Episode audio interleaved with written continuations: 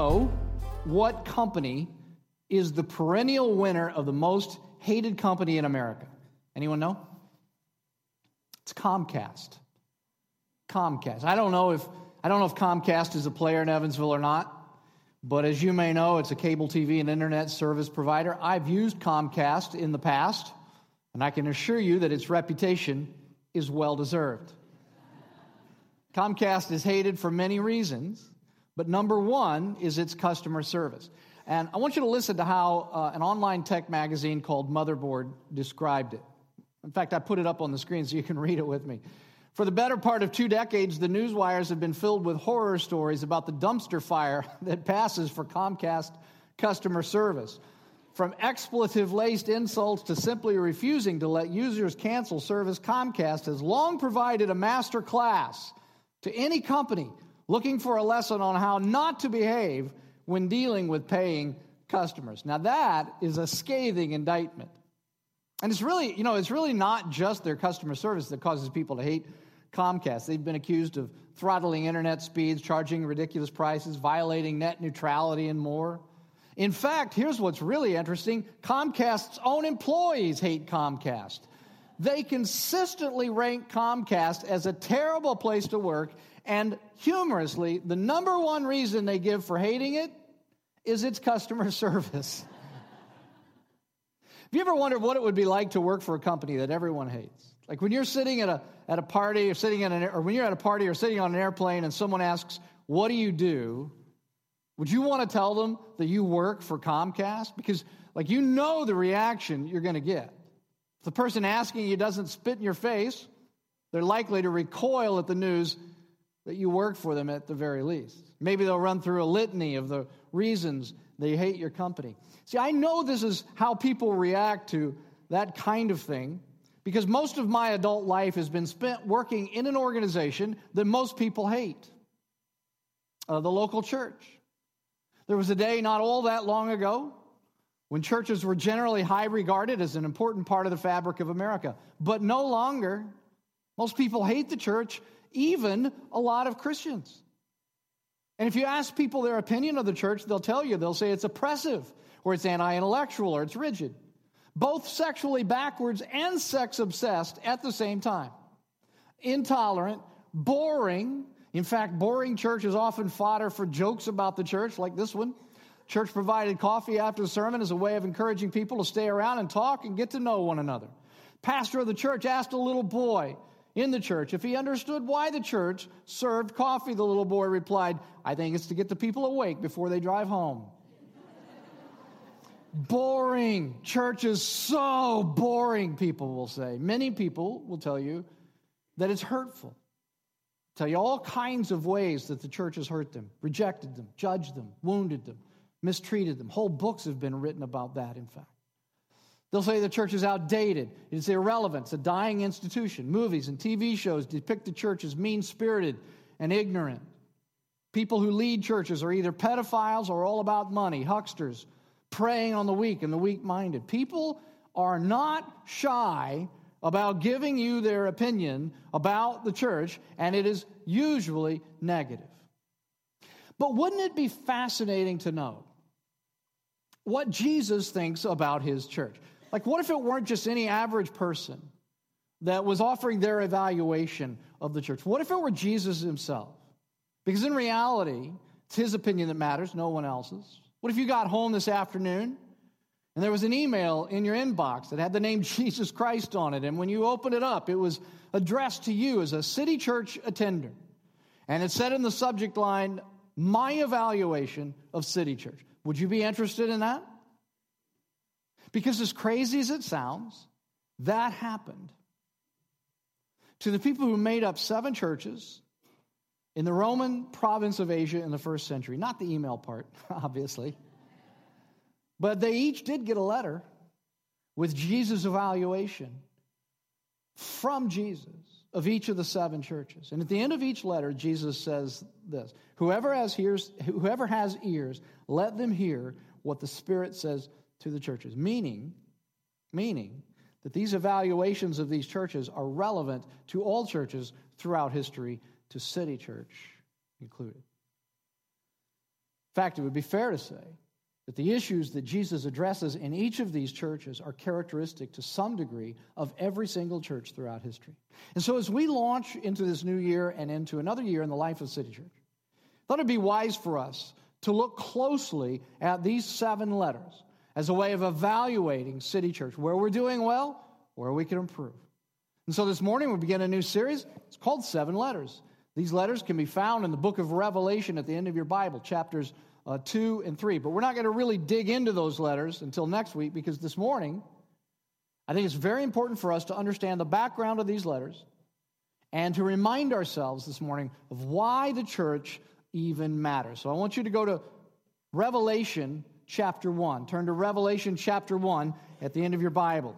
Revelation chapter 1. Now, while you're turning there, let me just give you a little context. The book of Revelation was written about uh, 60 years after Jesus' crucifixion and after his resurrection. It was written by the Apostle John, one of Jesus' original 12 disciples.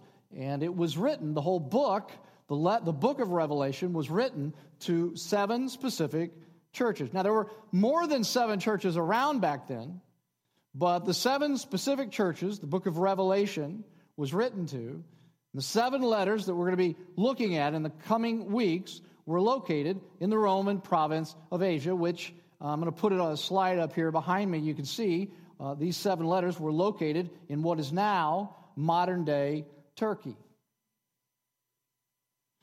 These churches, by the time these letters are written, somewhere between 35 and 45 years old. I want to start this morning with the purpose behind these letters, and in fact, the purpose of the entire book of Revelation. And let me just say it this way that the book of Revelation was written to encourage Christians who were suffering under severe persecution. I'll say that again. The book of Revelation was written to encourage Christians suffering under severe persecution. Now, these seven churches that Jesus was writing to were indeed under intense persecution for their faith in Christ, under the cruel hand of the Roman emperor at the time, Domitian. Domitian made a law, listen to this. Domitian made a law that no Christian, I'm going to quote this, no Christian, once brought before the tribunal, should be exempted from punishment without renouncing his religion. And so a variety of fabricated stories were composed during his reign to injure Christians. If famine or pestilence or earthquakes affected, afflicted the Roman uh, provinces, Christians were blamed. Their property was often cons- uh, confiscated. They were killed, crucified, boiled in oil. Other forms of persecution, some of which we'll read about in the seven letters in the weeks ahead. In fact, this is probably why Jesus chose these seven churches specifically, because they were under such severe persecution. Jesus wanted these people to know that they were in a spiritual war. Physically, like physically, it would have appeared to them that Domitian was the cause of their pain and suffering, but behind Domitian and the Roman Empire, behind the curtain that divides the temporal from the eternal, the force behind Domitian was Satan whose emissaries sought to stamp out the revolution of Jesus Christ before it picked up momentum. And Jesus wanted these people and these churches to rise to the occasion and to stand tall in the face of persecution. And so, to encourage them, he reveals himself in a post resurrection, post ascension vision to the Apostle John, one of Jesus' original 12 disciples, who was himself in exile on the Greek island of Patmos for his faith in Christ. I want you to listen to how John describes this vision in chapter 1. On the Lord's day, verse 10, chapter 1, verse 10, on the Lord's day, I was in the Spirit, and I heard behind me a loud voice like a trumpet, which said, Write on a scroll what you see and send it to the seven churches to Ephesus, Smyrna, Pergamum, Thyatira, Sardis, Philadelphia, and Laodicea. I turned around to see the voice that was speaking to me, and when I turned, I saw seven golden lampstands, and among the lampstands was someone like a son of man, dressed in a robe reaching down to his feet and with a golden sash around his chest. The hair on his head was white like wool, as white as snow, and his eyes were like blazing fire. His feet were like bronze glowing in a furnace, and his voice was like the sound of rushing waters. In his right hand, he held seven stars, and Coming out of his mouth was a sharp, double edged sword. His face was like the sun shining in all of its brilliance. And when I saw him, I fell at his feet as though dead. Now, we're going to talk about some of the symbolism in those verses in a moment. We're not going to get into all of that. But these people in these churches needed an awe inspiring vision of Jesus, victorious, in all of his power and all of his glory. Because if you're suffering persecution, as many Christians have throughout human history, and as many people today are around the world, and, and I hope you will listen to me on this, as is increasingly becoming more and more of a reality in America and will likely increase in the future in America. What you need to know when you're suffering persecution is that your suffering is not in vain, that it is for a purpose, that you are on the winning side, and so Jesus gives them this vision of himself to encourage them that no matter how it looks now, that Satan will not have the last word, that Jesus Christ will be victorious. And if you've ever read the book of Revelation, you know it's often difficult to understand all of its like particulars. Even theologians don't agree on the meaning behind all of the particulars. But the big picture message of the book is clear Jesus wins and will reign victorious over the earth in the end. And every human power, even Domitian, every knee will bow before him. And I want to ask you can you imagine suffering persecution without the book of Revelation, without knowing that in the end Jesus is victorious, feeling every day that you're losing the battle, wondering why you're suffering and if it really matters? In His goodness, in His great goodness and mercy, God has reassured us in the book of Revelation that Jesus is the ultimate power in the universe. And that no matter how many things may look right now, no matter how difficult the persecution is, you are on the right side of the battle and your suffering is not in vain. This book has served as an incredible encouragement to suffering Christians throughout all of human history. And it was written for that purpose to these seven churches written to encourage these Christians who are suffering under persecution and Christians throughout human history who have suffered persecution. But there's something else I want you to understand this morning as we prepare to examine these letters in the coming weeks and as we launch into the new year. Do you understand that the church is the hope of the world. Do you understand that the church is the hope of the world with all of its flaws, with all of its brokenness, with its less than perfect leaders? The ignored, despised, ridiculed, even hated local church is the hope of the world. Look at the first verse of chapter 2. Jesus says to the angel of the church in Ephesus, Write, he's telling John this, these are the words of him who holds the seven stars in his right hand and walks among the seven golden lampstands. Now, all of this imagery, let's face it, it sounds very weird. And if you read the book of Revelation, if you've read it before, you've probably noticed that it is full of images and metaphors that are sometimes hard to understand. Why? Well, understand that what, what is happening here in the book of Revelation is that Jesus is pulling back the curtains that separate the temporal world in which we live and the spiritual reality behind it. And so the Apostle John often finds himself trying to describe what he has been allowed to see behind the curtain, but grasping at comparisons and metaphors that will help us just get a glimpse, understand just a little of what he saw. Now, in this case, the angel of the church at Ephesus to which John was to write is probably a reference to the pastor of the church. The word angel is the Greek word angelos, which means messenger. Usually it refers to angelic beings, but it can also refer to human messengers. And since there's no other discussion in the New Testament about angels who watch over churches, and even if there were such angels, John wouldn't be writing a letter to an angelic being. It's probably the pastor of the church. Please feel free to think of me as an angel too, if you would like. My family does. Fortunately, Jesus tells us very specifically at the end of chapter 1 what these other symbols mean. Look back at chapter 1, verse 20. Chapter 1, verse 20. It says, The mystery of the seven stars that you saw in my right hand, and of the seven golden lampstands is this the seven stars are the angels of the seven churches, those are probably the pastors. And the seven lampstands are the seven churches. And so, what Jesus says is that he is walking amongst these seven churches. And here's what I want to focus on as we close this morning. Notice again what it says about Jesus in verse 1 that the Lord God, the Messiah, the King of the universe, walks among these churches, meaning that he is intimately aware of everything that goes on in them. He's intimately involved with these churches. I have no idea if the book of Revelation and these particular letters ever made their way to the Roman Emperor Domitian. I suspect not. But can you imagine how ridiculous the concept would have sounded to him if he did that these people worshiped a king who was more concerned about the happenings within seven tiny, nondescript churches in an outpost of the Roman Empire than the affairs of the Roman government? You imagine how ridiculous that must have sounded to him?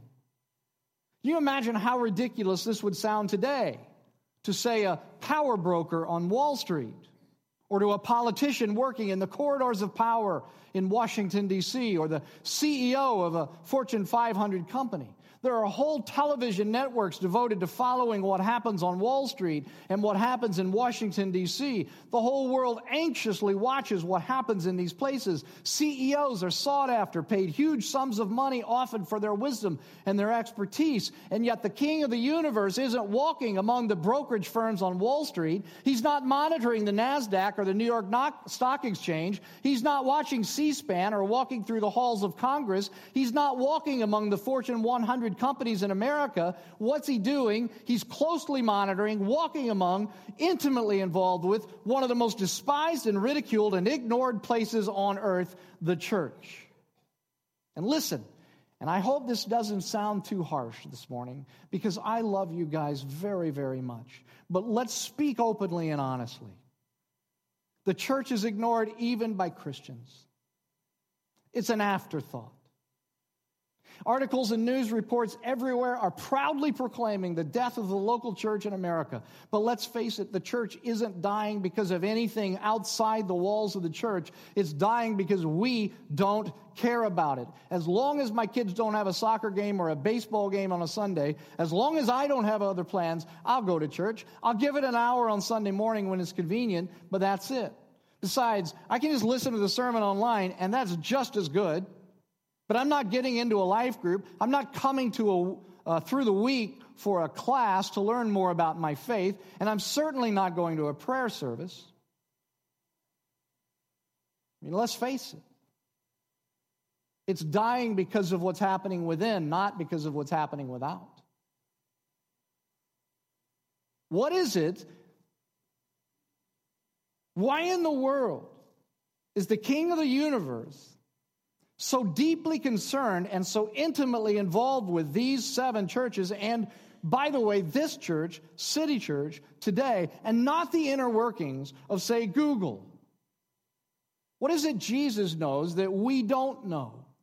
What is it he knows that the world doesn't know about the local church? Here it is. I'm going to tell you. And this, this isn't new to those of you who attend City Church regularly because I say this frequently. Jesus knows that the problem with the world is not ultimately an economic, educational, sociological, or governmental problem. The problem with the world is sin in the human heart. And no business, no school, no governmental agency is equipped to deal with that. Listen to the Apostle Paul writing uh, actually to the same church in Ephesus 40 years earlier. He's describing God's plan for the world, and he says this. He says his intent, he's talking about God. God's intent was that now, through the church, not Congress, not the White House, not the Fed, not the World Bank, not Google, not Apple, not AT&T, not Harvard, not Yale, not Princeton, but through the church, the manifold wisdom of God should be made known to the rulers and the authorities in the heavenly realms. What is that manifold wisdom? What is it he's talking about? It's the cosmic story behind all stories, the cosmic unfolding of God's plan throughout human history, the plan that was hatched before the beginning of time to establish his kingdom on earth and to reveal his glory and his goodness to the whole world. The plan that looked ruined, destroyed, almost before the story even began, when the subjects of the kingdom rebelled against the king in Genesis chapter 3 and threw, through the world into chaos. But oh no, the story doesn't end there because God would send his son, the Lord Jesus Christ, to rescue the world from chaos and destruction by dying on a Roman cross for humanity's rebellion, its sin. And three days later, he would be resurrected from the grave, signaling that death had been conquered and that a new day had come. And one day in the future, he will come back to earth and establish his kingdom on earth, a glorious kingdom over which he will rule and reign, as it was always intended to be. And every knee and every tongue will bow before, every knee will bow before the King of Kings, and every tongue will confess that Jesus Christ is Lord of all. That is the manifold wisdom of God. And it is the church to which God has given that message. And it is the church that God has supernaturally empowered to carry that message. And it is the church that stewards the message of the hope of the world. All of the important things that go on that the world pays such breathless attention to. What Google is doing, what the president is doing, what NASDAQ did today. All of that is like a bunch of doctors huddled around a patient with a terminal illness arguing about where to locate a band aid. Only the church carries the cure for the world. That's why, in the midst of the great and mighty and powerful and invincible Roman Empire, by the way, it was so invincible that it doesn't exist today. Jesus is walking among seven obscure churches in Asia because what happens there on any given day makes anything that happens in the buildings in the Roman Forum seem as important as a couple of kids playing army with plastic soldiers. That's why he's walking among the churches. Here's what I would like to challenge you with before we plunge into these seven letters here at the beginning of a new year. I'd like to challenge you to reevaluate your attitude toward the church in general, but certainly your involvement and your participation in this church, City Church. Look, I want to tell you something. There is no perfect church. You're going to see that in the letters in the coming weeks. Nevertheless, listen to me. As the church, as goes the church, so goes the world. As goes the church, so goes the world. Is that how you see the church? If you saw the church the way Jesus sees it, if you understood the central importance of the church to the course of human history, how would that change your priorities, your perspective, your attitude toward the church? How would it change the way you spend your time, your money? How would it change the way you parent and what you would have your kids involved in?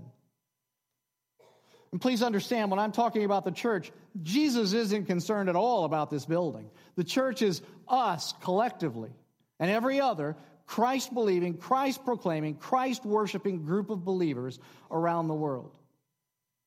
It is our spiritual development and well being, our commitment to one another, our portrayal of our priorities to the rest of the world, our witness to our little corner of the world. That's the church that Jesus is concerned about.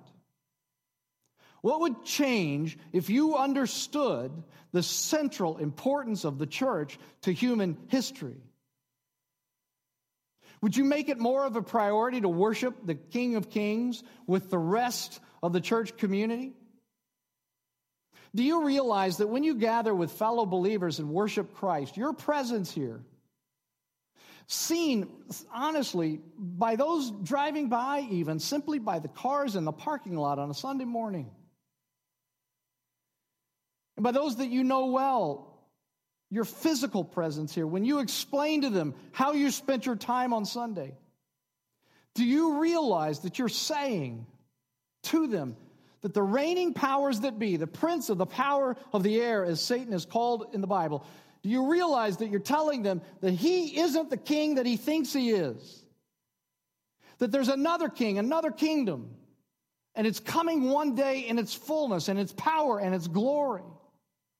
Do you realize that when you gather with other believers, that you're saying to the rest of the world that man is not ultimate? You are saying that God is gathering to himself a people for his kingdom.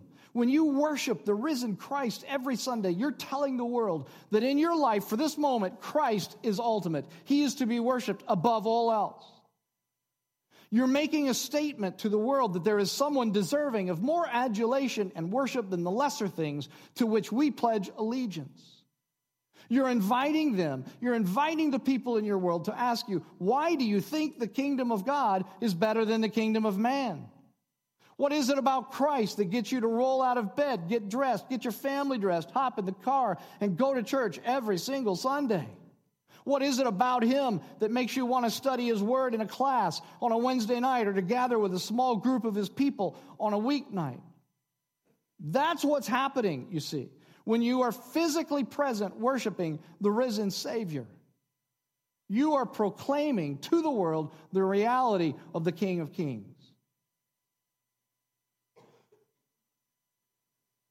And as you begin this new year, could I ask you to evaluate your attitude toward the local church? And how your priorities would change if you realized that the church is the hope of the world. Would you change your schedule to be here on Sunday mornings, or if not here, some other church? Would you do that? Let's fill the church, not ignore the church. Would you change your priorities and commit to grow spiritually with a group of people in a city life group? Would you do that? Would you change your priorities and attend a discipleship class here to learn more about your faith? Would you change your priorities so that you can give more financially to the church this year so that we can do more to make disciples and to work toward our vision? These are some things that are big asks. I understand. But as goes the church, so goes the rest of the world. The church is the hope of the world. Somehow the King of Kings understands that. We seem to have lost sight of that. And by the way, I include me in that. It becomes very easy as a pastor to just go through the motions and to just do church because it's Sunday. Sundays come with stunning regularity. And so you, you can get into a routine of just doing church. I need to reevaluate my priority to the church, my commitment, my attitude, my, my priorities as it relates to the church. And I'm asking you to do the same because the church is the hope of the world. And as goes the church, so goes the rest of the world. Would you bow with me for prayer this morning?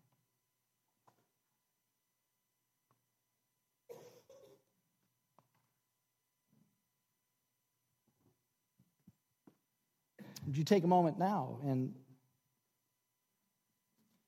silently evaluate your own attitude toward the church? Do you see it as the hope of the world? Maybe you need to own the fact that you've ignored it, abandoned it, ridiculed it, considered it as an afterthought. Maybe today is the day that you need to make a new commitment to your part in the church. Not to the building, but to the body of believers around. Your commitment to grow spiritually, your commitment to proclaim the reality of the Lord Jesus Christ to the people in your world.